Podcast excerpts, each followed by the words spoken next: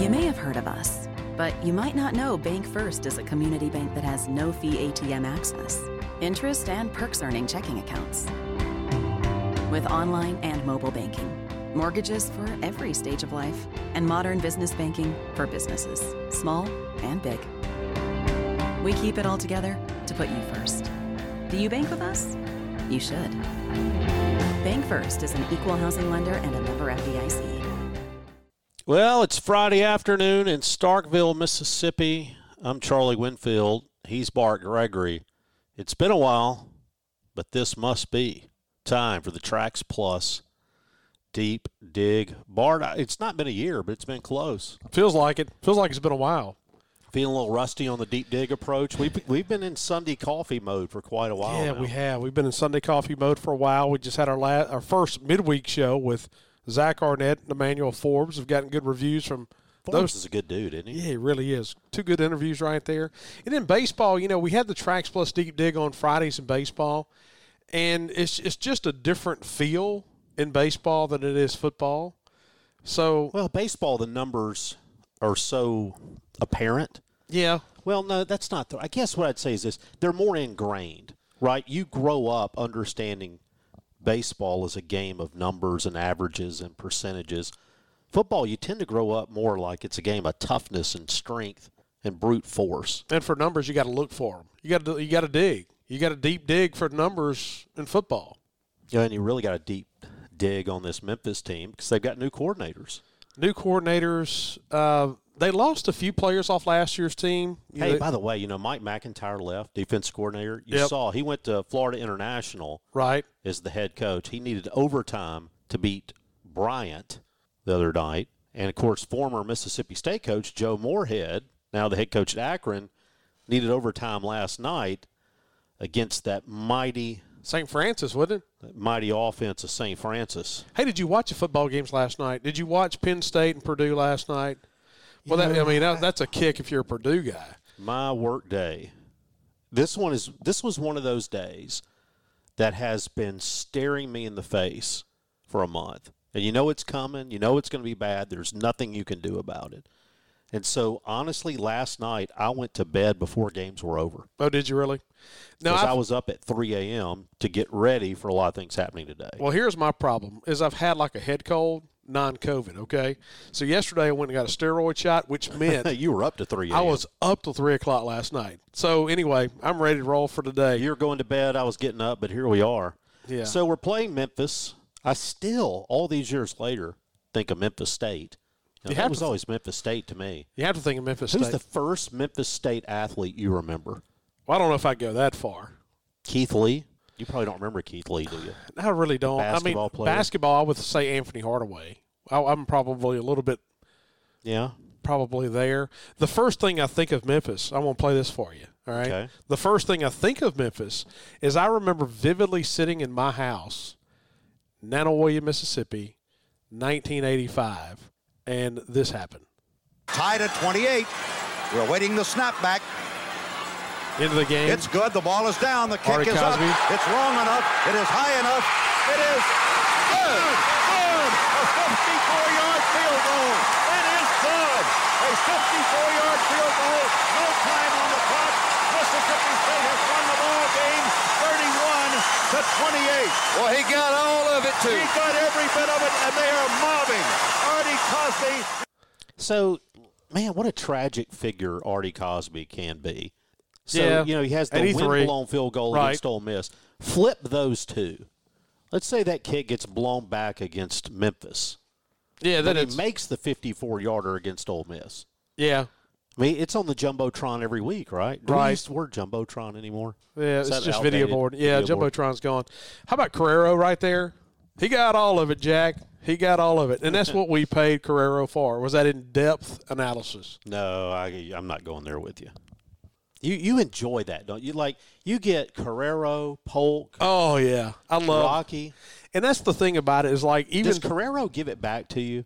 does he give it back? Because I know Rocky gives it back to you. I know that Ron Polk gives it back to you. But you know, does John Correro give it back to you the way they do? Yes, absolutely. Probably more than they the other ones do. So I don't have to feel bad for him for you taking We- a shot there. No, no, no, no. I love taking shots at John because he takes a ton at me.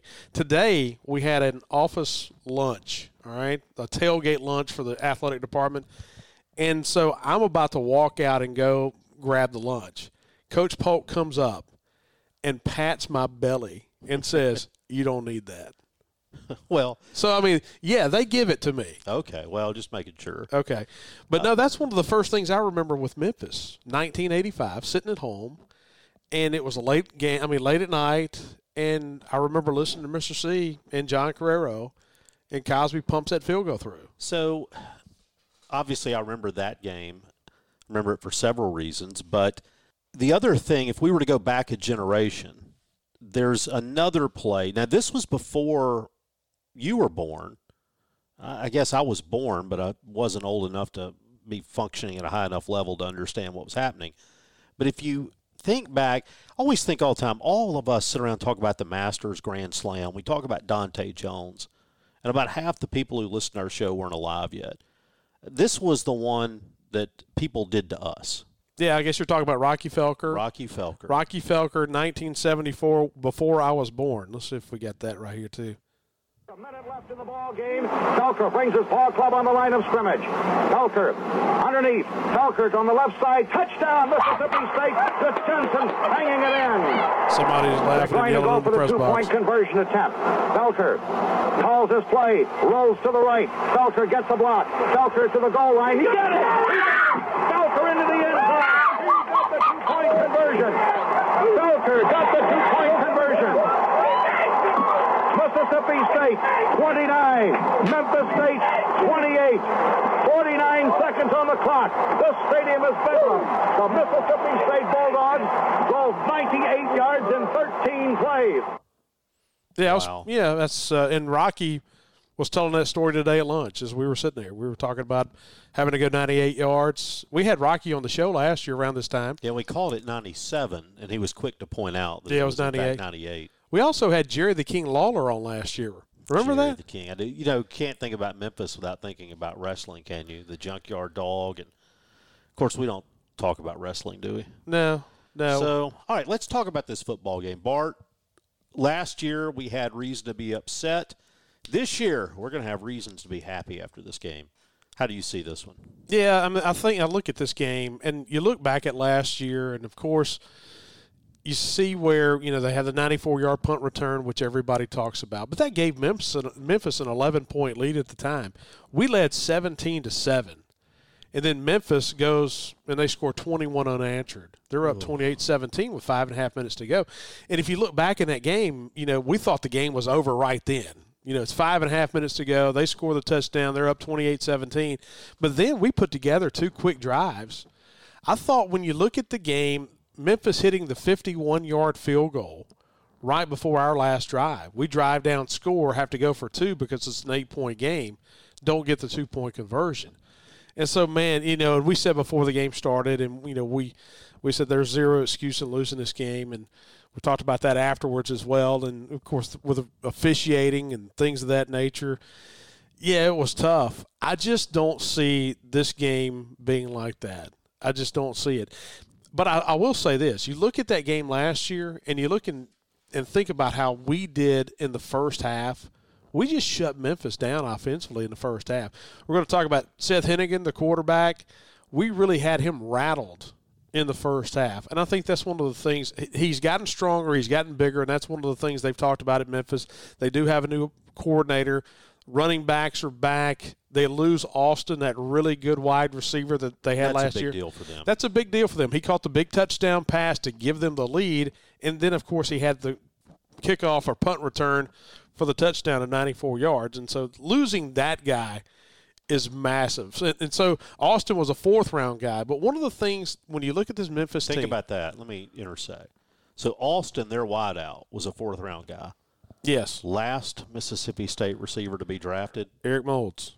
Yeah, That is was- nuts. who was also played before a lot of our listeners were born. But also they had Dylan Parham on their offensive line, who was a third round pick by the Raiders. They, I mean, he was really good up front.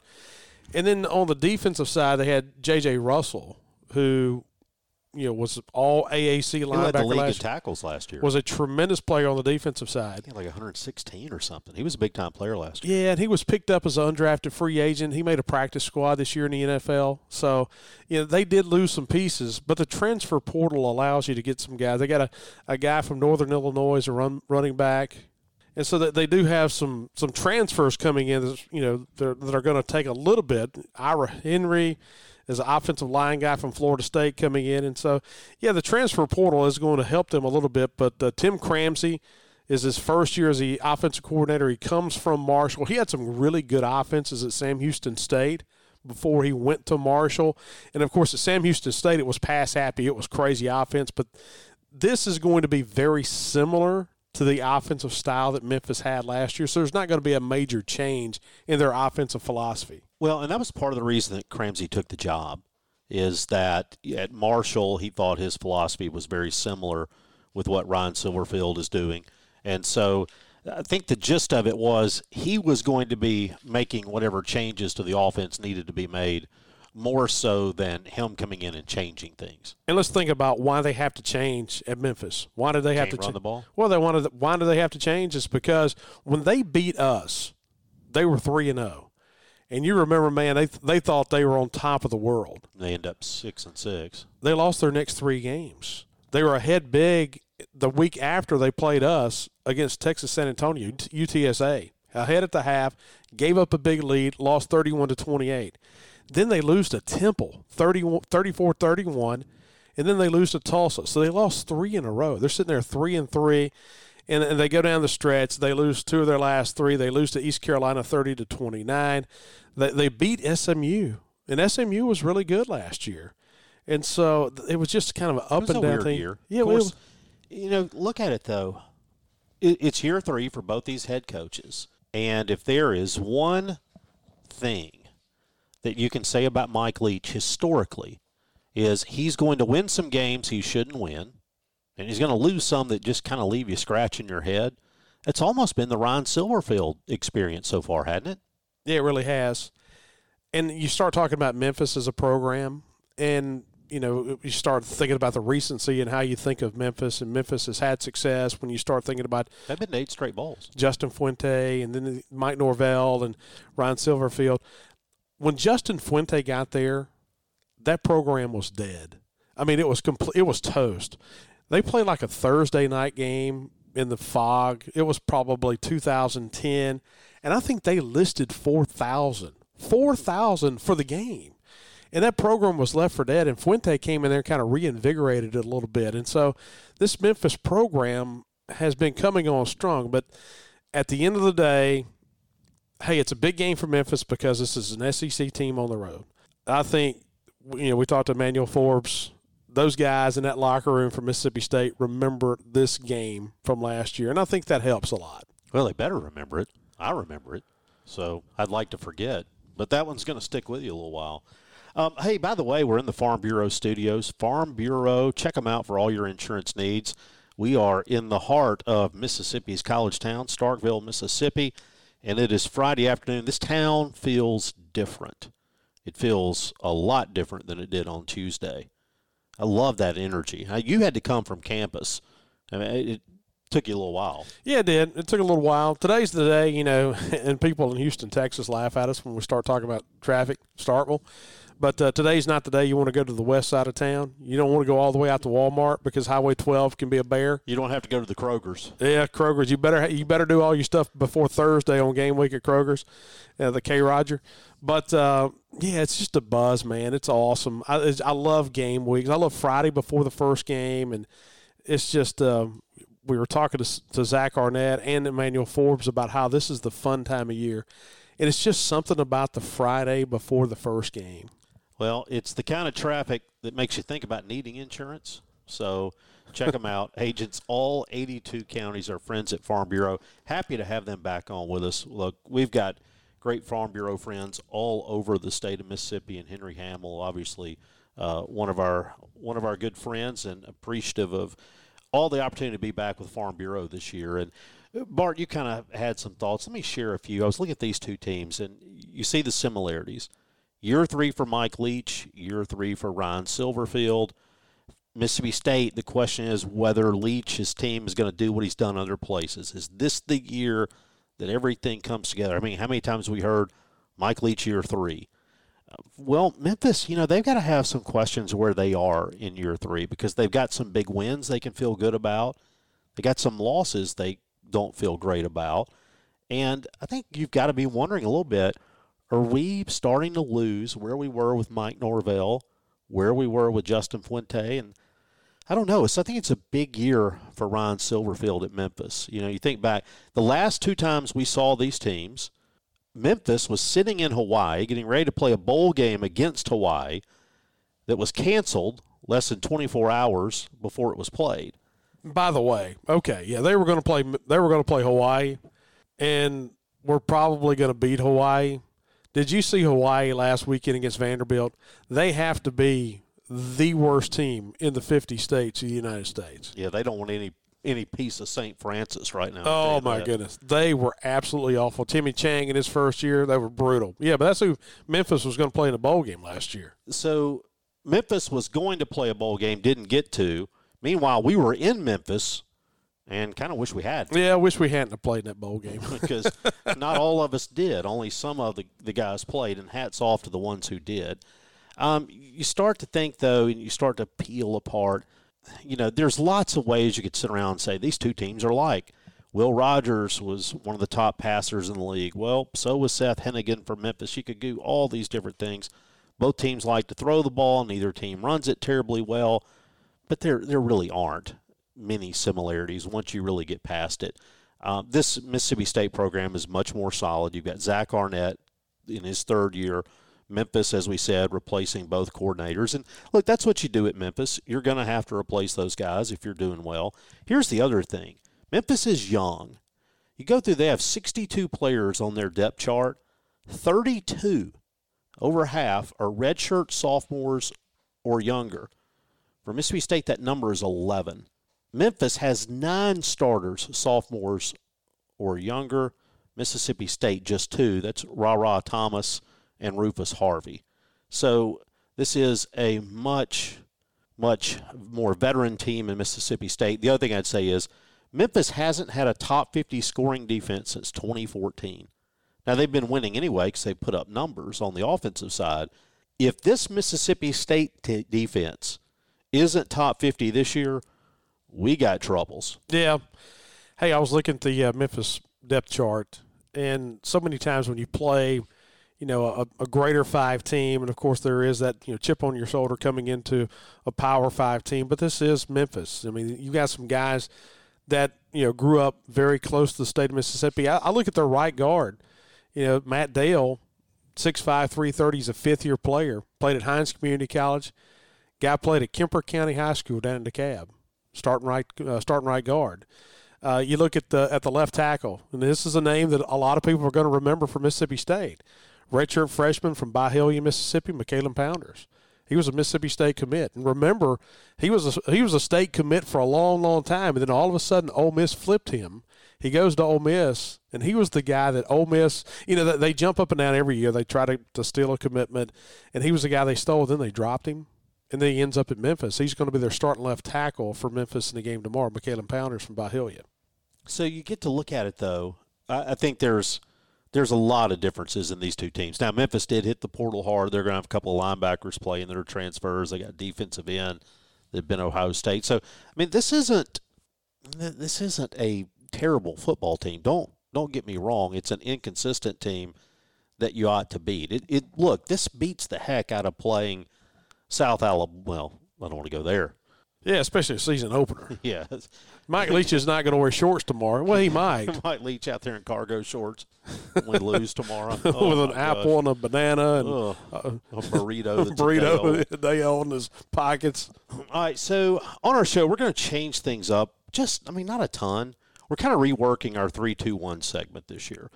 Um, last year, we always focused on an opposing coach, and you know what I decided about opposing coaches, Bart? Nobody cares. I don't care. I don't either. I just my heart wasn't in it after a while. If I see somebody of note, I'll mention it. So we'll still do our three numbers. We'll still do our two players each, and our one now is just going to become one more thing. Just one more thing that we decide we want to talk about, whatever it may be. Okay. And we're going to ditch the two minute drill. And so we're going to kind of just Take away the clock, the horn. yeah, we're going to have an amalgamation right. of our old segment there. We're going to combine a few things, and whatever we feel like talking about at the end, that's going to be our one. But by the way, this is our Tracks Plus deep dig. And Bart, you know, one of the more impressive things that you do is when you get to talking about Tracks Plus, you always know where to find Ken Crosby and Hoop Weems, and I mean, he's down in Alexandria. You can you can knock out the guys at Summit. You know where Gresh Howell is. I mean, y- you are in tune with the Tracks Plus directory. Daniel Bounds and Fred Fulton are in Columbus. All right. And then you've got Fred Fulton. No, you've already said Fred Fulton. Well, yeah, he's in he's in Columbus. Okay. And then you got King Crosby down in Hickory. Okay, Gresh Howell is in Summit, Mississippi. Hoop Weems is in Alexandria, Louisiana, and now their new location in Bessemer, Alabama, is Nathan George. And here's what's funny. All right, so Chris, I was with Chris Weems earlier this year. Our daughters were playing against each other in softball, and we were talking to our old friend Ron Perkins. You know Ron. Ron is originally from Louisville. His daughter plays softball with my daughter, and so he was asking Chris about it about the business about Tracks Plus. Plus, and he says, "Where are you?" And he says, and so I named. I was like, "Hey, let me tell you where they're at." And I named where they're at and their head salesman there. And Chris looked at me and laughed, and he was like, "That's the power of advertising right there." so I was like, "Yeah, absolutely." And so that great Sa- SANY equipment, the mini excavators and the excavators. If you're clearing land, if you're trying to clear a fence row, hey, they do rental right now. And Chad Tillman and the gang down there in, in Meridian, they'll they'll rent you something for a weekend. You weekend warriors out there, You think they would trust me with anything for a weekend? they'd want to see they'd want to see your Farm Bureau insurance. That's all they'd want to see everything. Yeah, let's get a copy of his license and insurance while we're at it.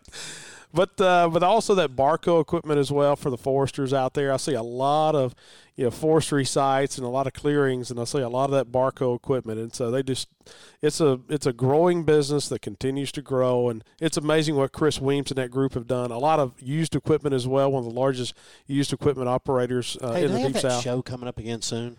It's got to be soon because it was hot last year when we went out there. Get on something again? We need to go. Uh, last year was the skid steer. I think this year it's got to be something you can dig with. I want to dig something.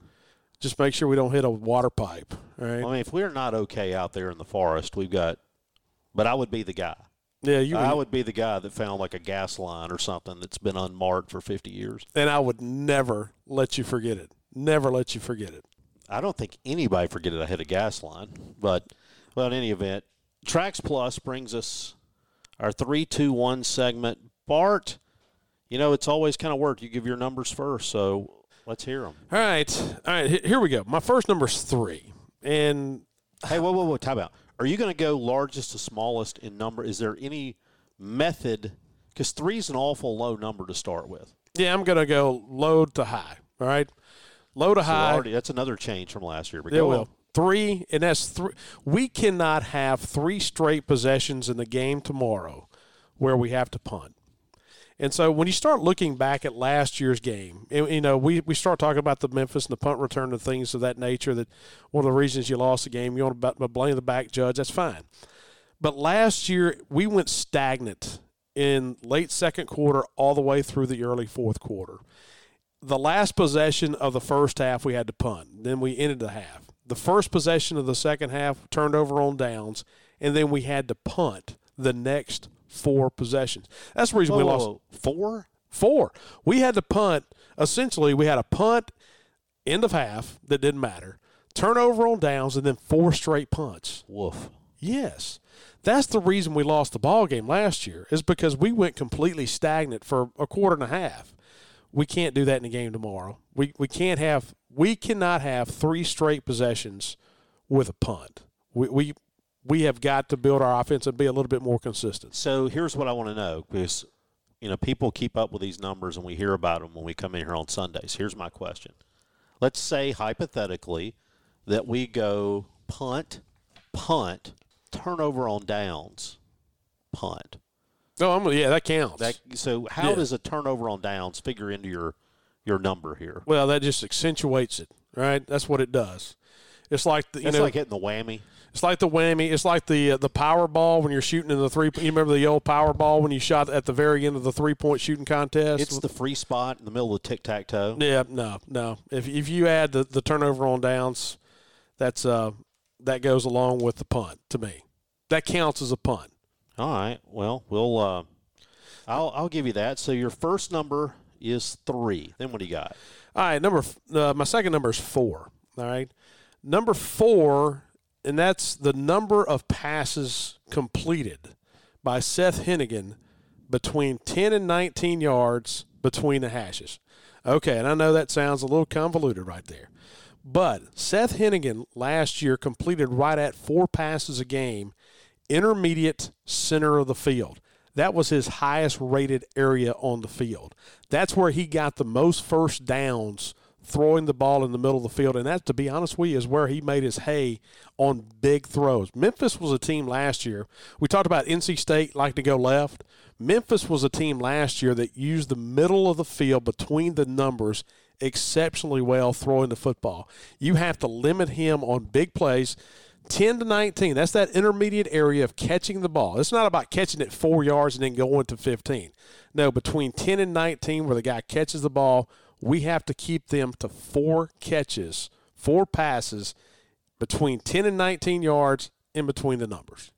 10 to 19 yards, center of the football. It's like the opposite of high school football coaches. That's right. You notice how every high school coach thinks they got to throw it outside the numbers? And I think a lot of that is I shouldn't say every. Well, I That's did. unfair. Well, you know, the, the good old day syndrome. I mean, that's the way I threw it, mainly because I couldn't see. I couldn't see in the middle of the field. So I was trying to get outside where I wouldn't have to be behind the lineman so you were throwing it outside.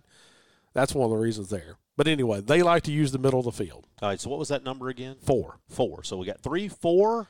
and 100. We have to hold Memphis to less than 100 yards rushing. And I, people say, yeah, that's going to be easy. Memphis is a throwing team. I'm going to tell you this.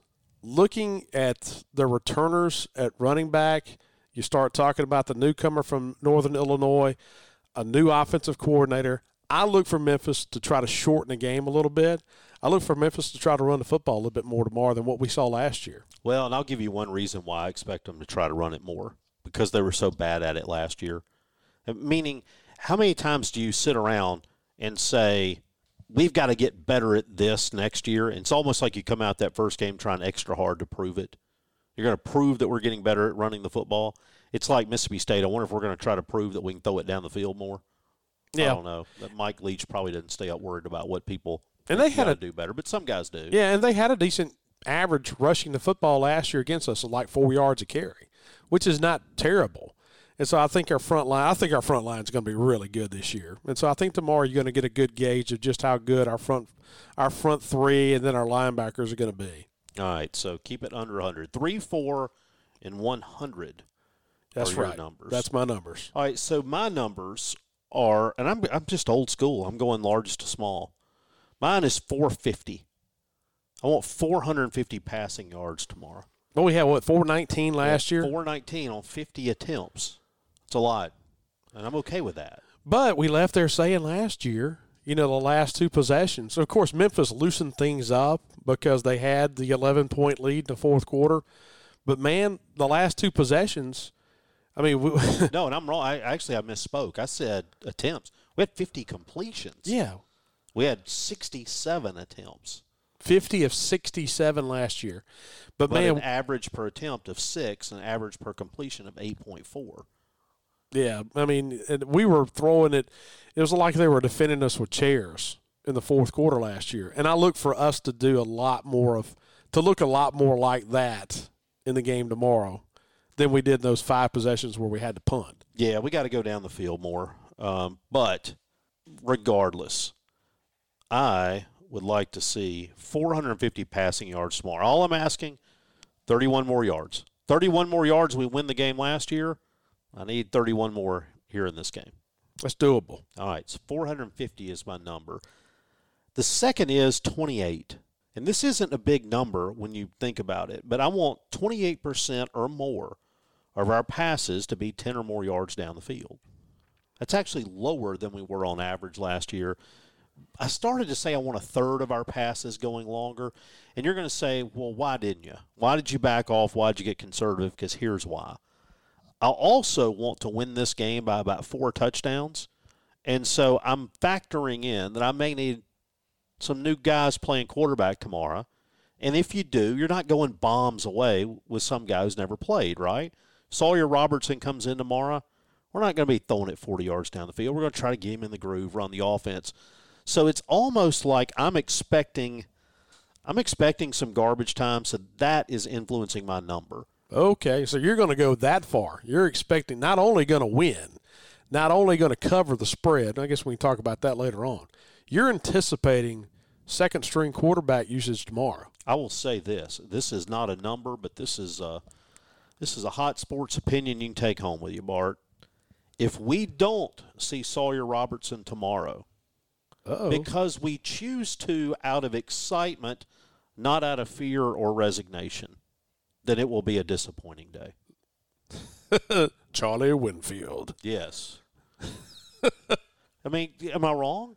Well, I mean, I mean, look, the guy's been around. He's been sitting here. He's been playing. Will Rogers, no matter what Mike Leach said, Will Rogers is our quarterback. We're not going to bench. If we do bench Will Rogers in the middle of this game, play Sawyer Robertson, we're going to have a really ugly Sunday show because everything will have gone really bad. What I'm saying is this: Was it Vanderbilt when we played like four quarterbacks one year? I think it was. We had like Madkin, Wyatt, uh, Fant. I mean, not Fant, but uh, anyway, Rob Morgan. Maybe I forget. Kelvin Love, I think, played quarterback before he came a receiver. In any event, That game was hot, could by the be way. murky. We won big. I want to win big tomorrow. I want to see some quarterbacks. Okay. That's what I want to see. Any event, 450 passing yards, 28% of passes in the air, 10 or more yards down the field, and the last number is two. We must have two or fewer turnovers. And you say, well, two turnovers is a lot. Oh, it's the first game. It's going to be a little sloppy. And again, I go back to this thing. Not all turnovers are created equal. I don't care about interception at the goal line on third and nine at midfield. Remember last year, that's how Memphis scored first. Is we fumbled, they picked it up and ran it in for a touchdown. That's how they took a seven nothing lead last year. And it's almost like that gave them hope. Okay, hey, we can, okay, here we go. Get the crowd into it a little bit. You don't know, you know, it's one thing to have a turnover. It's another thing was a live ball turnovers in basketball. That's right, Yeah, yeah. go the other way. Yeah, we definitely don't need any of those. So 450, 28, and 2. That's a look at our three numbers. Two players. Two players brought to you by two brothers on University Drive. Two brothers. that place is hopping right now. Man, I drove by there a while ago. Ton of people there. It's just a great place to go and eat. And we uh, we talk about the, the tacos all the time. Charlie eats all the tacos, and I get those fries, those loaded fries there down there. The smoked wings, smoked wings are fantastic. That's my go-to. But uh, two brothers, just really good food, good bar scene. You got the, the patio up top, and it's just you sit outside. Man, it's just awesome. Great people watching on a weekend. Yeah, it's one of my favorite places to go. Two brothers smoke meats. Who are your two players? No, you you get to lead it off. We have a structure here. Okay, all right. My first one, I'm going to go with a quarterback, and that's Seth Henigan. All right, and so he was a guy last year who, This is the deep dig, by the way. yeah, You dug deep to get the opposing quarterback. I did. Okay. Well, okay. He threw for 3,300 yards last year. And the thing about Memphis last year in their passing concept, they didn't play much with, with play action. They only threw 32% of the time with play action, 68% of the time with no play action. They didn't throw a whole lot of screens at all. But going back to, to Henigan, he is so good in the middle of the field. Last year, in the deep center of the field, he completed 50% of his passes. That's balls in the air over 20 yards. So you use the middle of the field extremely well. In that intermediate center of the field, he completed 69% of his passes last year. The thing about Henigan, early in the year, even against us, he was a pocket style passing quarterback. He did not like to tuck it and run. What he did later in the year last year was he got outside the pocket, never really a whole lot of design runs, but he scrambled and he felt more comfortable running the football. I'm not going to be surprised tomorrow, Charlie, to see him be, to tuck it and run and hit the eject button a little bit faster than he did last year against us. Last year he stood in the pocket, took some sacks. He may try to get outside of contain tomorrow, and so that's my first guy I look at is Seth Henigan, the quarterback. All right, so that's fair enough. Who's your second guy? All right, second guy, and I talked about him last year, and you start talking about the defense for Memphis. They're switching from a 3 4 to a 4 3. And so last year, you think about rushing three and then sitting back with everybody else. This year, they're with a new defense coordinator. They're going to a four man front. And the nose tackle is Wardalis Ducksworth. He's a fifth year player. You start talking about all these fifth year guys in sports and how you get to be older. He's a fifth year guy, but he's from Mize, Mississippi. The Mize Bulldogs played down at Jones Junior College or Jones College. And so he's a fifth year guy, down tackle you think about Mississippi State along that front line. You know, we're having to mix and match and move some guys around a little bit, and it's going to be the first start for a few of those guys on the offensive line. And so you have to watch out for number 97, Big Wardalis Ducksworth. 6'4, 265. He's not just a huge guy, but he's got a lot of quickness to him. Yeah, Jones, junior college guy. Um, you know, he was second on the team in sacks last year. He was one of the guys I was looking at, too. And one of the things that concerns you about him is one, he's a veteran, and we've talked before about being that super senior, that extra old guy, what that does for you. It's so easy when you start to look at this offensive line of ours to worry about who's going to be playing outside your left tackle, who's that end's going to be. And that's kind of the natural place that you look out on the edges for rushers. But this is a guy, like, like I said, last year was second on the team in getting to the quarterback. If he gets to our quarterback, then that ain't great for us, right? Because if he can get get to the quarterback up the middle, oof, we he's a guy that could make life really bad for us if if he does.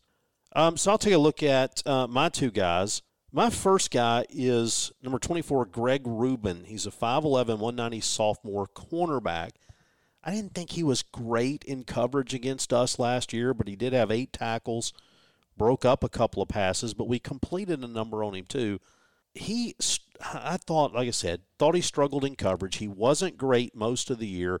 If you go back and look, he had two really good games in coverage Arkansas State, and then the other one, Navy, who doesn't really count, right? I mean, saying, hey, I was in great coverage against Navy is, is not saying much. Uh, but he didn't play well the back third of the season. Now, though, look, this is a guy started basically every game as a freshman. Phil Steele says he's a second team all conference guy. I'm not quite sold yet. Is, Phil Steele to me has kind of dropped off too. Sorry, that's a oh. side note for another day. Yeah, we could do a whole thing on that, right? But here's the question: How much did he grow up? How much is that experience of having played entire season last year? Again, Greg Rubin, the cornerback, he's a sophomore. Keep an eye out for him. The next guy to look out for, though, is Jalen Allen. He's a defensive end. Uh, 6'3", 240. He's old too. He wears number 22. He is that guy who is most likely, I don't know whether they put him on the left or right because you've got a guy in a sophomore who played at Ohio State, Cormonte Hamilton on one side. You're going to have Jalen Allen on the other. Dollar Bill is going to have just have the feeling he and Jalen Allen are going to get to know each other tomorrow. Redshirt senior. He's out of Humble, Texas. I wonder if you pronounce the H in Humble, Texas. You know, yes, you do. Some people it's Humble. No, I'm more of a humble guy. No, it's humble. All right, so Humble, Texas, Jalen Allen, number 22. He is another guy to look out for. He was all around the quarterback at times last year, so keep an eye out for him.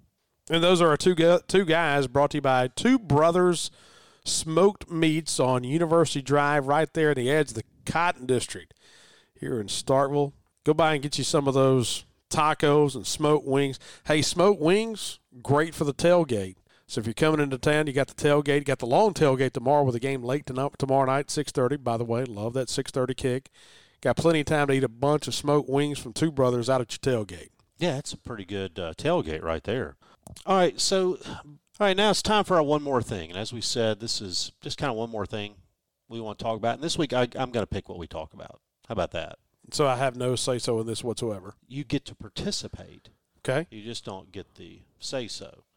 So here is my thoughts on this. When I think of Memphis, we talked about wrestling, we think of that. But the other thing you have to think about when you Ribs. think of Memphis, uh, rendezvous. Are you a rendezvous guy? No, I'm a Central Barbecue guy. Yeah, it's better, I think. Yeah. Um, although I'm not, uh, I'm not up to speed on Memphis, but I do. You know, there's a kind of a Memphis sound. Gus's Fried Chicken. There's, there's I think of music when I think of Memphis. Yeah. You know, you think of the firm, you think of John Grisham books, but so what I want to do in this one more thing, I want to talk real briefly about what do you think the best Memphis song is? You got Elvis Presley, Memphis, Tennessee. Yeah. Memphis, Tennessee. Do you think of Elvis as a Memphis guy? I mean, I know Graceland was in Memphis, but No, I mean I'm a Mississippian, so I think of him from Tupelo. But you know, Graceland there. I guess you think of Sun Records. A lot of people have gone to Sun Records. That was a big BB King hangout, a big Johnny Cash hangout. Sun Records, and of course, most people. Who's this? this is Pam Tillis.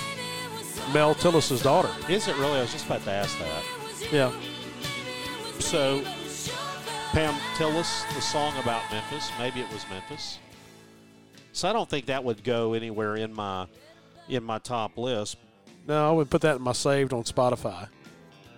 Now, this song i- is not a terrible Memphis song. Queen of Memphis, Confederate Yeah. Railroad. Yeah, Queen of Memphis.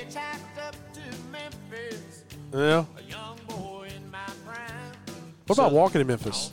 That is, of course, this is the best Memphis song to me, right? Yeah, it's got to be. Isn't this the one that if you're at the Peabody, there's like a bunch of drunk people throwing money at the guy on the piano saying, play this one? Yeah, it's kind of like Piano Man. Um, but I think later in this song, there's like a line where it doesn't like rhyme. To me, I, I'm not one of the, I'm one of those guys that I want to listen to a song where all the lines rhyme. Or not. I mean, Yeah. you got to commit to a shtick, right? You're either Yeah. rhyming or not. You, Marc Cohn, you know, he was married to, what was her name? She was the TV TV person. Um, oh, come on. We're going to get this, right? There are people like pounding the dashboard right now saying who? Elizabeth Vargas. That's her name. She was like a Good Morning America type. Marc Cohn was married to her. Yeah. Really? Are they still married? Nah, they divorced Okay. in 2014. Wasn't true love?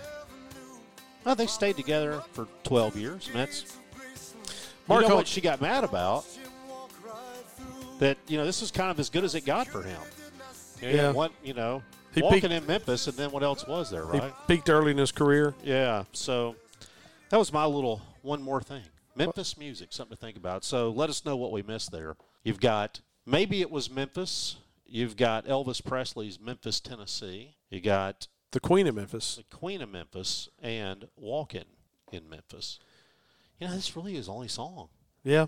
Wouldn't you have to say the best movie would be The Firm? Yeah, I would think so. I'm sure I'm missing something. Got to be. Well, hey, we got the first Friday deep dig in the book. I enjoyed that. Yeah. So what else you got? Real quick, give me a give me a hot take before we go to the break here. Hot take before we go to the break. All right. So the oh, are- do we talk spreads here? Can we talk spreads here? We can. All right. Spread is 16 and a half, right? 16 and a half. Let's check and see how the money is coming in right now. Earlier today, all the money was coming in on Mississippi State to cover 16 and a half. But here was the big key is 98% of the money was on this game to be under. And the under is 56. Yeah, I think I'd go under there. That takes a lot of scoring to get to 56. But they're just teasing you, aren't they? High scoring game has to favor us. I just can't see our defense giving up that many points in a ball game. 95% of the money and 69% of the bets are for Mississippi State to cover the 16 and a half. On the total, which is 57 and a half, okay? 56 and a half. The over under is 56 and a half. That way, you know, most people are saying 56 points will not be scored or 56 and a half will not be scored. 98% of the money, only 36% of the bets is on the under. Wow. I'm not much of a gambling man. I'm not either. You can do whatever you want to. And hey, don't take our word for it, right? No, that's for certain. Hey, one last thing. You, you and I are both big fans of uh, sports station out in Dallas, KTCK, the ticket. The ticket. which is just a phenomenal. It's an all local sports station. And by the way, if you like the Dallas Cowboys, download the Sports Day app, which has the ticket located on it. Their pregame shows and postgame shows are like what we wish we could do, right? I mean, they're outstanding. They say a lot of things on there that if we said Yeah, we wouldn't be doing postgame we would not be doing. Yeah, we would not well, be at doing. At least not in our current venue. Uh, but they're they're really good. They're they're absolutely outstanding. It's fair. They're they give credit where it's due and criticism where needed. So uh, think that. But I, I was listening to them this week, and I heard them talk about this idea because we talked about this briefly earlier, going forward on fourth down. And they referenced an article from the New York Times, and I went back and looked at this. This is just kind of a math probability thing. This thing's called the fourth down bot that put out this article. But here's what it says about going forward on fourth down. It says on fourth and one, mathematically, the premise, by the way, is that coaches don't go for it enough on fourth down. We're seeing more of that lately as analytics takes over. Starting at your own nine yard line, you're better off to go for it on fourth and one. You're on nine. On nine. Oh man, can you imagine that? No, we don't get it on fourth and one from the ten from our own ten. You don't get it. They score. They say fourth and two, anywhere beyond your own 28. Fourth and three, anywhere beyond your own 40. And then they go on, they've got some deeper numbers. They say that when given the chance, attempt the long field goal instead of punt. But then here was my here was my favorite quote. And this actually quotes an economist at the University of Chicago, which you know anything about economics is probably the leading like every other year they have a nobel laureate come out of there. It's an, an outstanding econ school but so they look at these things analytically. Here's his, his advice. When you cross midfield pretend your punter is hurt. You'll improve your play calls on both third and fourth downs. Okay. thought that was interesting. Yeah, I'm not going for it on fourth and one from the nine. No, Just not I- doing it. I don't care how many Nobel prizes are sitting on the sidelines. We're punting that baby. so, all right. So that's our Friday deep dig. Uh, appreciate you guys hanging out with us. Just so you have an idea of what Bart and I'll be up to the next couple of days. Tomorrow, we will be at Scott Field. We're doing our pregame show from inside the stadium, inside Davis Wade Stadium this year. Post game, we'll be back at Bulldog Burger, and then uh, we'll be here, of course, for Sunday coffee. By the way, tomorrow when you're in the stadium, you'll see a little reference to this uh, on the ribbon boards and on the video board. But uh, hey, don't forget about the Bulldog Initiative. Uh, Look, there's all sorts of rumors, and I, I get all the buzz and the talk, but here's what I want you to know. Good things are happening. We need help. We need more help. We need people to spread the word. But good things are happening with the Bulldog Initiative. So jump in and help out where you can. Uh, but until Sunday, this has been the Tracks Plus Friday Deep Dig.